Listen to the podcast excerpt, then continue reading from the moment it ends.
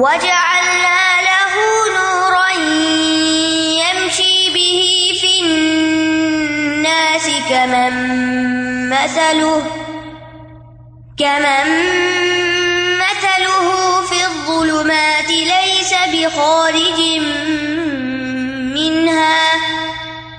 كذلك زين للكافرين ما كانوا يعملون. کیا بھلا وہ جو مردہ تھا، پھر ہم نے اسے زندہ کیا اور ہم نے اس کے لیے ایک نور بنا دیا، جس کے ساتھ وہ لوگوں کے درمیان چلتا ہے۔ اس کی طرح ہو سکتا ہے جو اندھیروں میں ہے، ان سے نکلنے والا نہیں۔ اسی طرح کافروں کے لیے وہ کام خوبصورت بنا دیے گئے جو وہ کرتے ہیں۔ اوپر جانوروں میں سے مردار کا ذکر تھا۔ یہاں کافر پر پھر وہی مثال بیان کی گئی۔ یعنی جب لوگ کفر کی حالت میں تھے تو کیا تھے؟ مردہ تھے۔ پھر جن کو ایمان ملا وہ زندہ ہو گئے۔ انہوں نے روشنی پائی، ہدایت پائی اور جن کو ایمان نہیں ملا وہ اندھیروں میں ہی رہے۔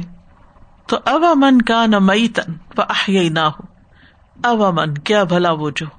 یہاں حمزہ استفام انکاری ہے۔ یعنی جس بات کے متعلق سوال کیا گیا اس کو رد کرنے کے لیے۔ اب امن کا نہ مئی تن فہی نہ ہو وہ جو مردہ تھا مئی تن اس کا مادہ موت ہے، حیات کی ضد۔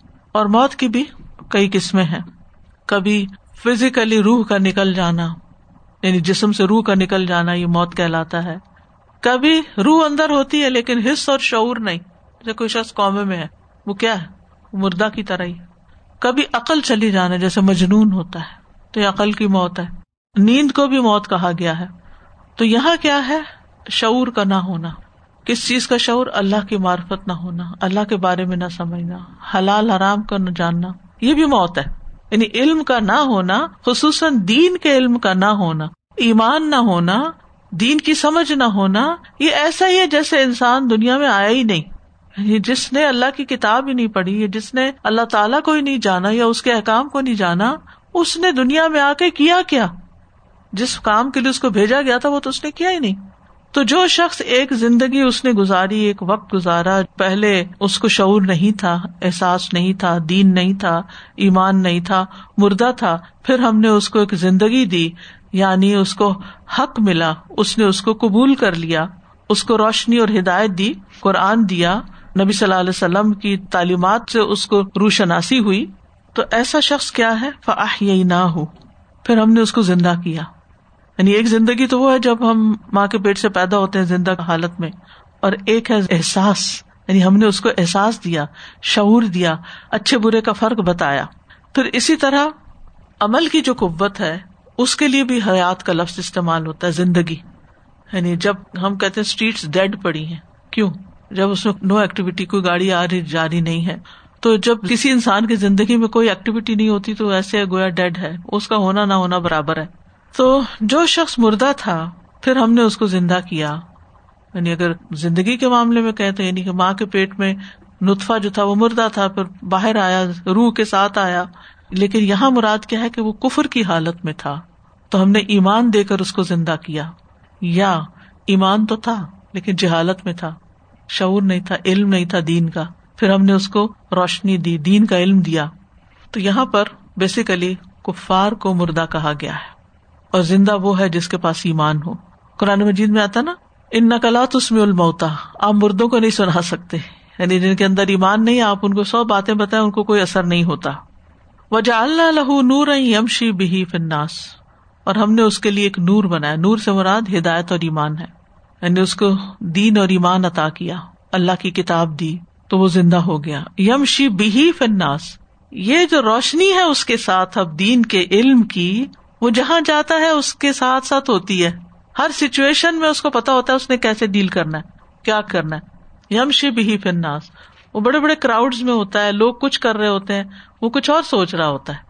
اس کے دیکھنے کا اینگل اس کے سوچنے کا اینگل بالکل فرق ہو جاتا ہے۔ جس چیز کو لوگ نقصان سمجھتے ہیں، وہ بعض اوقات اسی میں اپنا فائدہ سمجھتا ہے۔ جس کو لوگ محرومی سمجھتے ہیں، وہ اس کو اپنی اچیومنٹ سمجھتا ہے صبر کر کے۔ اور فن ناس کا لفظ اس بات کی طرف اشارہ کرتا ہے کہ نہ صرف یہ کہ اس کے اپنے لیے روشنی ہے، بلکہ وہ لوگوں کو بھی روشنی فراہم کرتا ہے۔ لوگوں کی بھی ہدایت کا ذریعہ بنتا ہے۔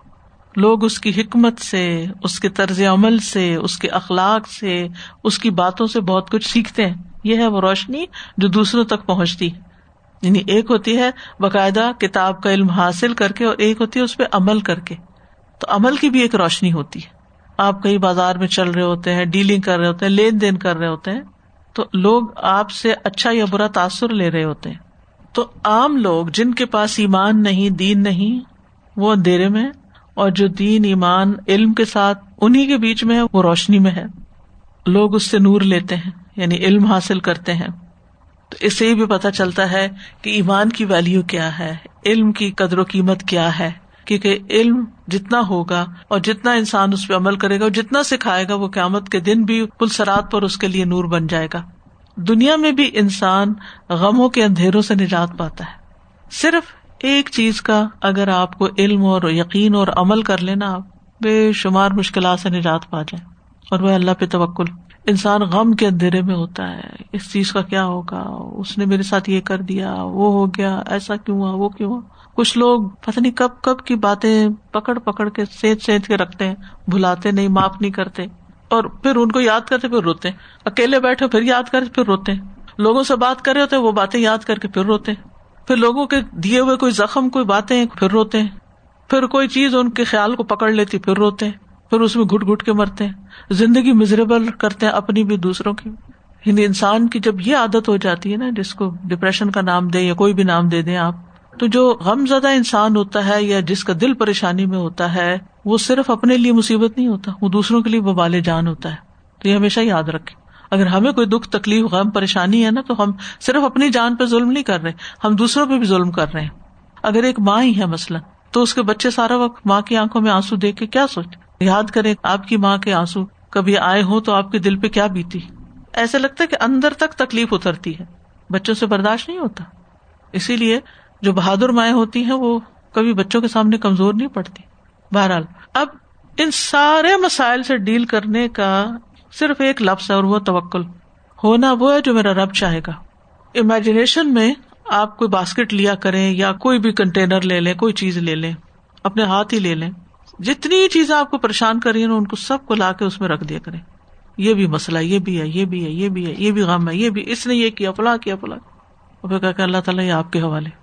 کر کے دیکھے۔ میں نے یہ اللہ کے حوالے کر دیا۔ اللہ تعالیٰ آپ نے اس کو ٹھیک کرنا، مجھے نہیں پتا۔ میں اس مسئلے سے نہیں نبٹ سکتی۔ میں جتنا بھی اپنے آپ کو ٹارچر دوں، مسئلہ تو وہی کھڑا ہے نا۔ میرے روز غم کرنے سے، روز پریشان ہونے سے مسئلہ نہیں حل ہوگا۔ وہ صرف اللہ ہی کرے گا۔ وہ قادر مطلق ہے۔ کن فیقون وہ اپنے خزانوں سے وہاں سے دے سکتا ہے۔ من صلاح تصب ہمارا کام کیا؟ تقوا اچھا جب ہم پریشانی میں ہوتے ہیں تو تقوا تو بھول ہی جاتے ہیں۔ پھر ہماری زبان سے غلط باتیں نکلتی ہیں۔ ہمارا دل بدگمانی کر رہا ہوتا ہے، یہ سب تقوا کے خلاف ہو جاتا ہے۔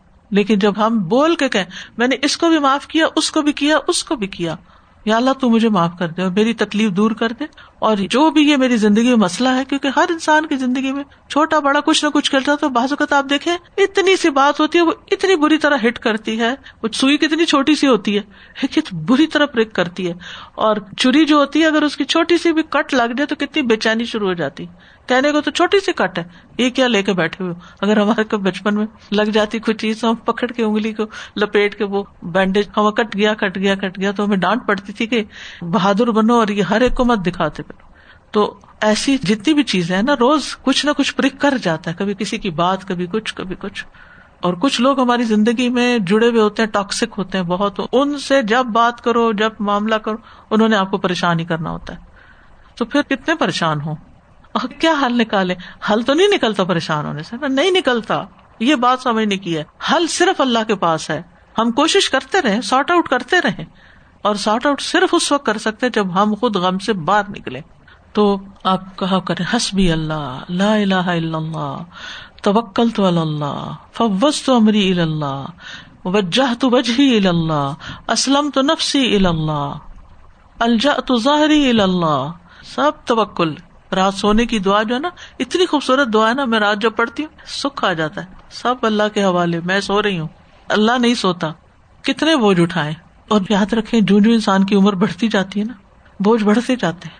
اور اگر ہم یہ پریکٹس نہ کریں نا، یہ توکل کو ایکسرسائز نہ کریں، تو زندگی حرام ہو کے رہ جاتی ہے۔ جتنی تھوڑی باقی رہے گی اس میں کچھ کر لیں، بجائے اس کے کہ صرف روتے ہی رہے ہم۔ تو یہ وہ نور ہے، جب سینے میں آتا ہے، تو پھر انسان کو روشنی نظر آتی ہے۔ اور اللہ تعالی ایمان والوں کو یہ نور دیتا ہے۔ اور اگر دل پہ زیادہ غم چھا جائے نا تو بار بار اپنے آپ سے کہا کرے ایسے جیسے اندھیرا ہے نا منت ظلمات نور میں یہ اندھیرا پیچھے جو میں جا رہی ہوں نور کی طرف۔ منت ظلمات نور کیونکہ اللہ ولی الدین منو یخرج منت ظلمات نور اللہ ایمان والوں کا دوست ہے، مددگار ہے۔ وہ انہیں اندھیروں سے روشنی کی طرف لے جاتا ہے۔ یہ صرف اللہ ہی ہاتھ پکڑ کے لے جا سکتا ہے ہمیں۔ تو اللہ تو ہی میرا دوست ہے۔ تو مجھے اندھیروں سے روشنی کی طرف لے آ۔ کمم مسل ہو پھر ظلمات جو روشنی میں ہوتا ہے، کیا وہ اس کی طرح ہو سکتا ہے جو اندھیروں میں ہو؟ مسل ایسی بات جو دوسری بات سے ملتی جلتی ہو۔ ظلمات ظلمت کی جگہ تاریخیاں اور اندھیروں سے مراد کفر کا اندھیرا، جہالت کا اندھیرا، غموں کا اندھیرا، پریشانیوں کا اندھیرا، جو انسان کو تباہی تک پہنچا دیتا ہے۔ لئی سب خارج منہا۔ وہ اس سے نکلنے والا نہیں، اس کے پاس کوئی رستہ ہی نہیں، کیونکہ اس نے دین اور ہدایت پڑھی نہیں۔ اندھیرا ہونے کی وجہ سے اس کو رستہ بھی نظر نہیں آ رہا۔ یعنی جو اندھیروں میں ہے، اس کو رستہ نہیں نظر آ رہا نا۔ وہ رستہ، یہ نور اور یہ کتاب ہدایت ہی دکھائے گی۔ کزال کا زی نل کافری نما کانو یا ملون اسی طرح کافروں کے لیے ان کے اعمال خوشنما بنا دیے گئے ہیں، جو بھی وہ کرتے ہیں۔ اصل میں بہت دیر اندھیرے میں رہنا تو پھر آنکھیں اندھیرے کی ایسی عادی ہو جاتی ہیں کہ وہ اسی میں ہی کچھ نہ کچھ ٹامک ٹوئیاں مار کے انسان کام چلاتا ہے۔ برے کام بھی پھر انسان کو بھلے لگتے ہیں اپنے۔ تو جو گنا وہ اندھیروں والے کرتے ہیں، پھر ان کو اپنے گنا بھی اچھے لگنے لگتے ہیں۔ اور جو غموں کے اندھیرے میں پھر وہ اپنے غم پالے رکھتے ہیں، ان کو غم کے ساتھ رہنا اچھا لگنے لگتا ہے۔ یوز ٹو ہو جاتے ہیں۔ And they like that they want to be in that نکلنا نہیں چاہتے۔ تو اس آیت سے بہت اہم فائدہ یہ پتا چلتا ہے کہ جہالت موت ہے اور علم زندگی ہے۔ ابن کئیم کہتے ہیں، یہاں جو زندگی مقصود ہے وہ جہالت کی موت سے علم کی زندگی کو حاصل کرنا مطلوب و مقصود ہے۔ جہالت لوگوں کی موت ہے، کیونکہ جاہل کا دل اور روح مردہ ہوتی ہے۔ اگرچہ اس کا جسم زندہ ہوتا ہے، بس اس کا جسم قبر ہے، جس کے ساتھ وہ دنیا کی سطح پہ چلتا ہے۔ یعنی جسم کیا ہے؟ روح کی قبر بنائی ہوئی ہے اس نے۔ تو وہی روح کی زندگی ہے۔ وہی کو بھی روح کہا گیا قرآن میں۔ وہ روح اندر جاتی ہے تو دوسری روح کو اگنائٹ کرتی ہے۔ پھر اندر روشن ہوتا ہے۔ تو جو شخص روح گم کر دیتا ہے، وہ زندگی کھو دیتا ہے۔ اسی لیے تو ذہنی امراض کتنے بڑھتے جا رہے ہیں، کتنے بڑھ رہے ہیں۔ یعنی کبھی کبھی ایسا ہوتا ہے نا کہ کوئی ایسا جھونکا آتا ہے آپ کے اوپر تکلیف کا یا کوئی غم کی بات آپ کو یاد آ جاتی ہے۔ فوراً آپ اللہ کو پکارتے ہیں تو میں اس وقت سوچتی ہوں، یا اللہ، اگر تو نہ ہوتا تو اس وقت میرا کیا حال ہوتا؟ اے تسم تو بلا کا کیا مطلب؟ میں نے اللہ کو تھام لیا۔ تو ایسا لگتا ہے جیسے کو سہارا مل گیا نا۔ یعنی آپ بندوں کا سہارا کتنا لے سکتے ہیں؟ کون دوست دن رات آپ کے ساتھ رہ سکتا ہے؟ ہر ایک کی اپنی زندگی ہے، ہر ایک کے اپنے کام ہے تو دل کی زندگی جو ہے، وہ علم کے ساتھ ہے۔ ابن مسعود کہتے ہیں، جو شخص نیکی کو نیکی نہیں سمجھتا اور گناہ کو گناہ نہیں سمجھتا، ایسا شخص مرتا ہے۔ وَكَذَلِكَ جَعَلْنَا فِي كُلِّ قَرْيَةٍ أَكَابِرَ مُجْرِمِيهَا لِيَمْكُرُوا فِيهَا وما يمكرون إلا بأنفسهم وما يشعرون اور اسی طرح ہم نے ہر بستی میں اس کے بڑے بڑے مجرموں کو ڈھیل دی تاکہ وہ اس میں چال چلے اور وہ چالے نہیں چلتے، مگر اپنے ہی نفسوں سے اور وہ شعور نہیں رکھتے۔ یہاں اشارہ ہے امبیا کی مخالفت کرنے والے لوگوں کی طرف، جو عام طور پر کسی قوم کے بڑے سردار ہوتے ہیں، جیسے ابو لہب، ابو جہل اور دیگر لوگ تھے۔ تو اکابر جو ہے یہ اکبر کی جمع ہے۔ ایسے لوگ جو دین کے دائیوں کے مخالف ہوتے ہیں۔ عام لوگ تو ان کے پیچھے چلتے ہیں، وہ ان کی بات مانتے ہیں۔ تو جو لوگ دولت، شہرت، منصب کے لحاظ سے سوسائٹی میں نمایاں ہوتے ہیں، اگر وہ کوئی غلط کام کرتے ہیں تو باقی لوگ ان کے پیچھے چل پڑتے ہیں۔ تو وہ کیا کرتے ہیں؟ ہر بستی میں جہاں پیغمبر آئے، اس کے بڑے بڑے اکابر جو تھے، وہ چالے چلتے ہیں۔ وہ چال کیا ہوتی ہے؟ لوگوں کو دین کی طرف جانے سے روک دیتے ہیں۔ امبیا کے خلاف، دین کی طرف بلانے والوں کے خلاف ایسا پروپیگنڈا کرتے ہیں کہ لوگ ان سے بدزن ہو جاتے ہیں، متنفر ہو جاتے ہیں۔ قومینو کے بارے میں قرآن مجید میں آتا ہے وہ مکرو مکرن کبارا بہت بڑی چال چلی انہوں نے۔ تو مکہ میں بھی یہی کچھ ہو رہا تھا۔ نبی صلی اللہ علیہ وسلم کے خلاف لیڈر ہی چالیں چل رہے تھے۔ تو ہر دور کے مترفین جو ہوتے ہیں، خوشحال لوگ جو ہوتے ہیں ان کو یوں لگتا ہے کہ پیغمبر کی دعوت یا دین کی طرف اگر آگے تو ہماری زندگی جو ہے وہ پھر اس میں سے ایش و عشرت اور حرام کام ختم ہو جائیں گے تو بہتر ہے کہ انہیں کی زبان بند کر دو جو ہمیں حلال کی طرف بلاتے ہیں یا اللہ کے حکم کی طرف بلاتے ہیں۔ تو یہاں پر نبی صلی اللہ علیہ وسلم کو تسلی دی جا رہی ہے کہ مکہ کے لیڈرس کی طرف سے آپ کو جو تکلیف اور دکھ پہنچ رہا ہے، آپ اس پہ پریشان نہ ہو اس بارے میں غم نہیں کریں، کیونکہ یہ ہر قوم کے بڑوں کا مزاج ہوتا ہے۔ پچھلے امبیا کے ساتھ بھی یہی ہوا ہے۔ تو اس لیے آپ اپنا کام جاری رکھے ایسے لوگ جو امبیا کے دشمن ہوتے ہیں، وہ جو دشمنی کر رہے ہیں، وہ دراصل آپ کو نقصان نہیں دے رہے، اپنے آپ کو ہی نقصان دے رہے۔ ومائی ام قرون اللہ بیان فسم اپنا ہی بگاڑ رہے ہیں۔ وما یشورون اور وہ شعور نہیں رکھتے کہ پیغمبر کی مخالفت دراصل اللہ تعالیٰ کی مخالفت ہے۔ اور اللہ تعالیٰ کی مخالفت کر کے جانا کہاں ہے؟ بچو گے کیسے؟ تو انسان کو حق کا ساتھ دینا چاہیے، چاہے اکیلا ہی کیوں نہ رہ جائے۔ اور ایسے بڑوں کی چالوں کو بھی سمجھنا چاہیے کہ کس طرح وہ دھوکا دیتے ہیں اور آپ کو اللہ کے دین سے اور نیکی کے رستے سے ہٹاتے ہیں۔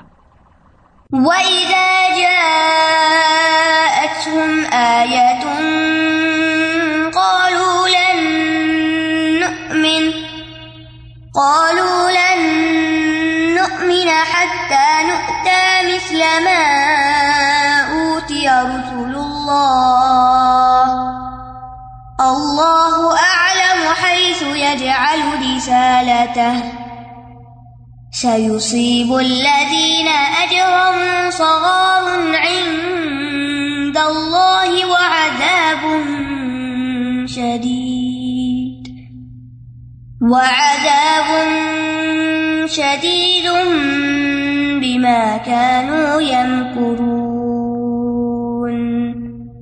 اور جب ان کے پاس کوئی نشانی آتی ہے تو وہ کہتے ہیں کہ ہم ہرگز ایمان نہ لائیں گے، یہاں تک کہ ہم اسی کی مانند دیے جائیں جو اللہ کے رسولوں کو دیا گیا۔ اللہ خوب جانتا ہے کہاں وہ اپنی رسالت رکھے۔ وہ لوگ جنہوں نے جرم کیے، انہیں اللہ کے ہاں ذلت اور شدید عذاب ضرور پہنچے گا۔ بوجہ اس کے جو چالے وہ چلتے تھے۔ وہ ازاجا اتم آیتن اور جب ان کے پاس کوئی نشانی یعنی علامت آتی ہے، کس بات کی نشانی؟ جو نبی صلی اللہ علیہ وسلم کی صداقت اور آپ کی رسالت کے صحیح ہونے پر دلالت کرتی ہے۔ یعنی جس سے پتا چلتا ہے آپ واقعی سچے رسول ہیں، وہ کیا کرتے کالو مینا کہ ہم تو کبھی نہیں مانیں گے۔ ہم اس نشانی پہ ہرگز ہی مان نہیں لائیں گے۔ ہم اس نبی کو کبھی نہیں مانیں گے۔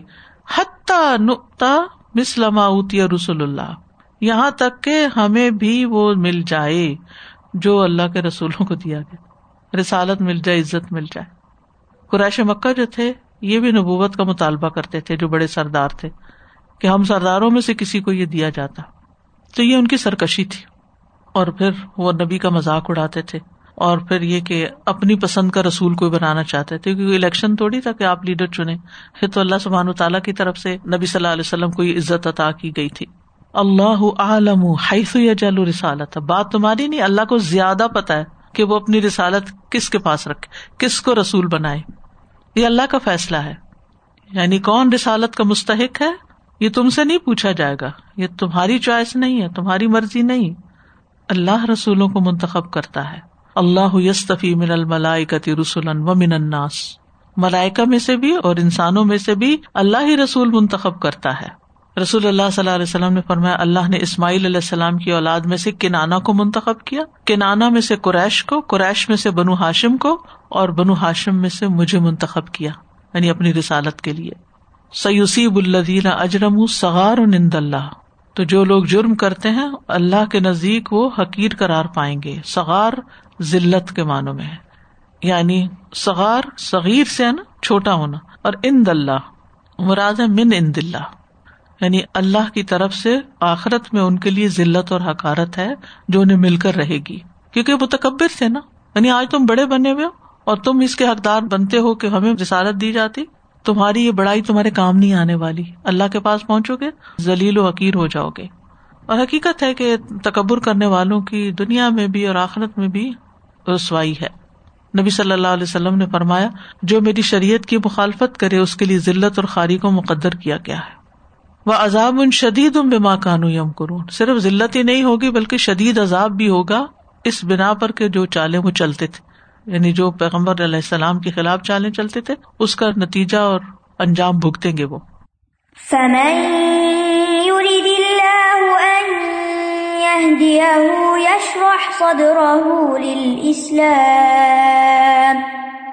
ومن يرد أن صدره ضيقا حرجا ضيقا حرجا كأنما يصعد في السماء. كذلك يجعل الله الرجس على الذين لا يؤمنون. پھر اللہ جسے ہدایت دینے کا ارادہ کرتا ہے، اس کا سینہ اسلام کے لیے کھول دیتا ہے۔ اور جسے وہ گمراہ کرنا چاہتا ہے، اس کا سینہ بہت تنگ گٹا ہوا کر دیتا ہے۔ گویا کہ وہ آسمان میں چڑھ رہا ہو۔ اسی طرح اللہ ان لوگوں پہ نجاست ڈال دیتا ہے جو ایمان نہیں لاتے۔ فمئی ارد اللہ ہو یہ دیا ہو جس کے لیے اللہ ارادہ کرے کہ اس کو ہدایت دے۔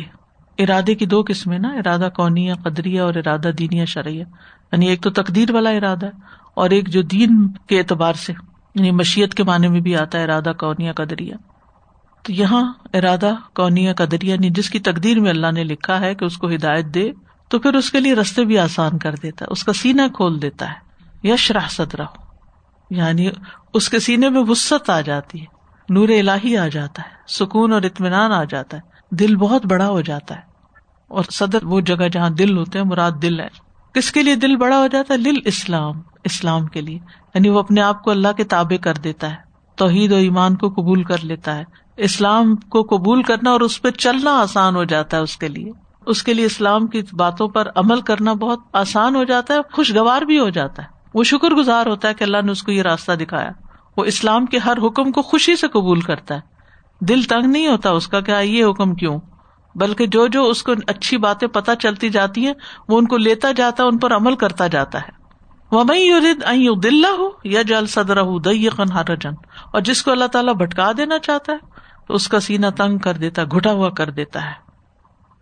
اب یہاں پر گمراہی کا ذمہ دار تو انسان خود ہوتا ہے، لیکن پھر اللہ کے ارادے کی بات کی گئی ہے۔ مطلب یہ ہے کہ جو شخص سیدھے رستے پہ نہ چلنا چاہے، اللہ تعالیٰ اس کے لیے گمراہی کا رستہ بھی پھر کھول دیتا ہے۔ اور ہدایت کے لیے اس کے دل میں تنگی پیدا کر دیتا ہے۔ ہدایت کی بات اس کو اچھی نہیں لگتی، وہ سننا ہی نہیں چاہتا۔ یعنی اس کا دل گٹ جاتا ہے۔ گویا کسی نے اس کا دل پکڑ لیا ہو۔ اگر اس کو نصیحت کی جائے، خیر کی بات بتائی جائے تو وہ کہتے یہ بات ہی نہیں کرو۔ حرج کہتے تنگ جگہ کو۔ شدید تنگی۔ اتنی تنگی کہ کوئی چیز اندر داخل نہ ہو سکے۔ جیسے انسان جب بے قرار ہوتا ہے، بے چین ہوتا ہے، تو اس کے سینے میں تنگی پیدا ہو جاتی ہے۔ اور اگر کوئی اس کو بات کرے، کوئی سمجھائے ویسے آپ نے دیکھا ہوگا کئی دفعہ جیسے کسی کا کوئی فوت ہو جاتا ہے نا، بہت عزیز پیار، وہ رونا دھونا ڈال دیتا ہے۔ آپ اس کو صبر کے لیے کچھ وہ سننے کو بھی تیار نہیں ہوتا کہ مجھ سے یہ بات نہ کرو۔ تو یہ وہ کیفیت ہوتی ہے۔ تو دئیق کا مطلب بھی تنگ ہے اور حرج اس کی تاکید کے لیے آیا۔ بہت تنگ، بہت گٹا ہوا۔ ایسا سینا جس میں سے خیر گزرنے کے لیے کوئی سوراخ بھی نہ ہو، کوئی رستہ ہی نہ ہو۔ اور کہتے کہ یہ نفاق کی علامت ہوتی ہے۔ عمر بن خطاب نے مدلج خاندان کے ایک بادیا نشین عرابی سے ہراجا کا مفہوم پوچھا۔ ہراج کیا ہوتا ہے نا؟ تو انہوں نے کہا کہ درختوں کے درمیان ایک ایسا درخت ہوتا ہے جس تک پالتو یا جنگلی جانور یا کوئی چیز نہیں پہنچ سکتی۔ یعنی درخت ہوتا ہے اور اس کے آس پاس اتنے درخت ہوتے ہیں کہ کوئی اس درخت تک نہیں پہنچ سکتا۔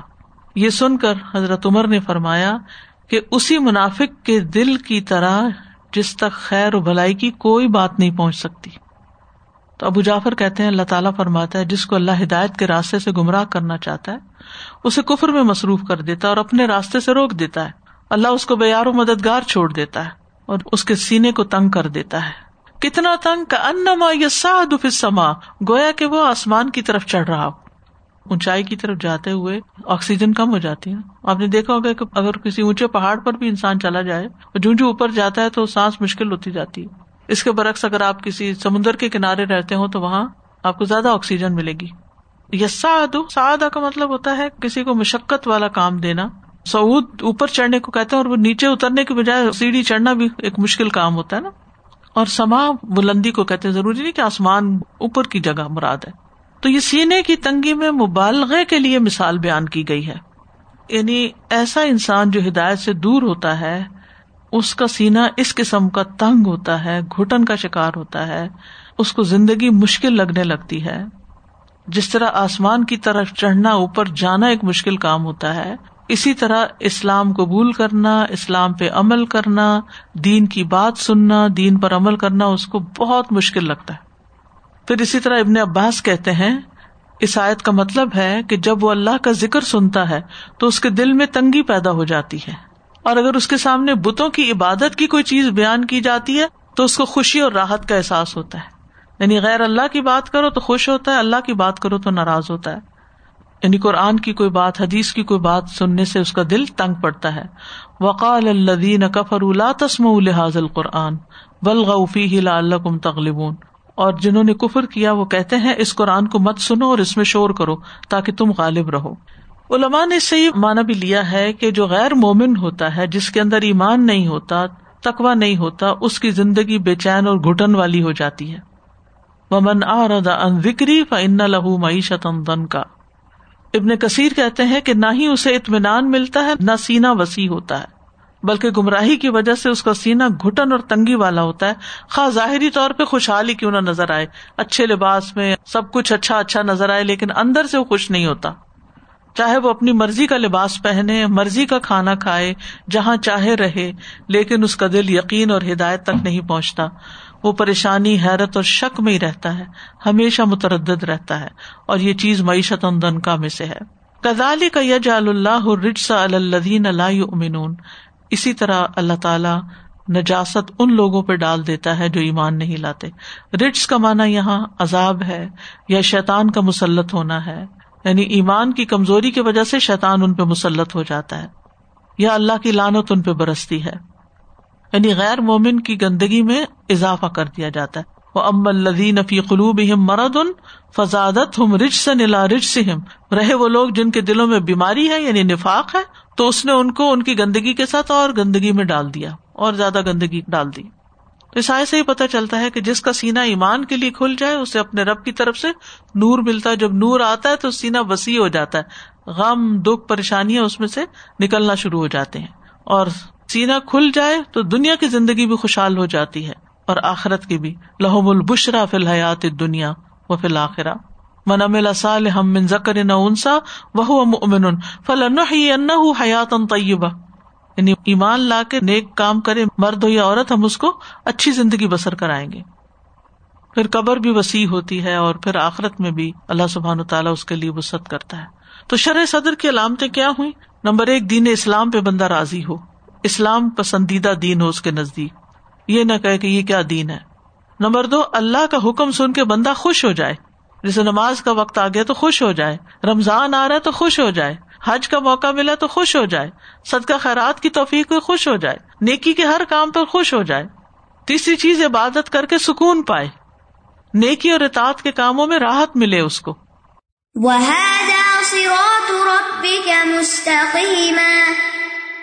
قد فصلنا الآيات لقوم يذكرون اور یہ آپ کے رب کا سیدھا راستہ ہے۔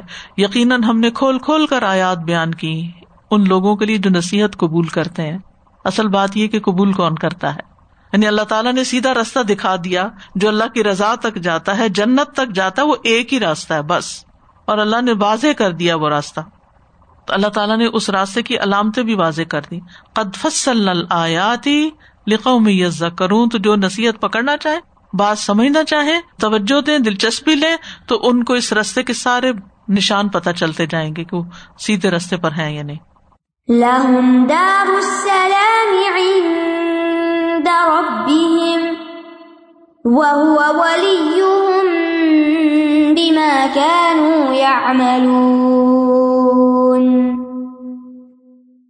ان کے لیے، ان کے رب کے ہاں سلامتی کا گھر ہے۔ یعنی اس رستے پہ چل کے جب وہ اینڈ پہ پہنچیں گے، خوبصورت منزل میں داخل ہو جائیں گے۔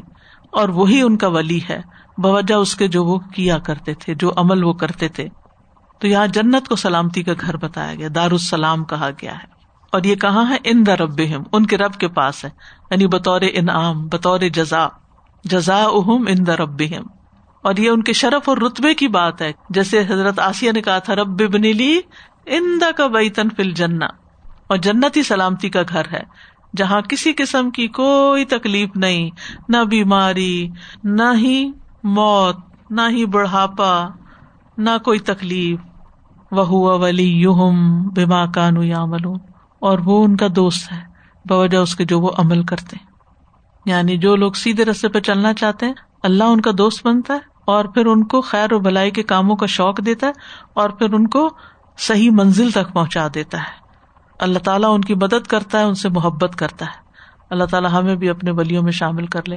واخر داوانا ان الحمد اللہ رب العالمین۔ سبحان اللہ و بحمد کا اشد اللہ اللہ اللہ انتا استخر کا و اطوب السلام علیکم و رحمۃ اللہ وبرکاتہ۔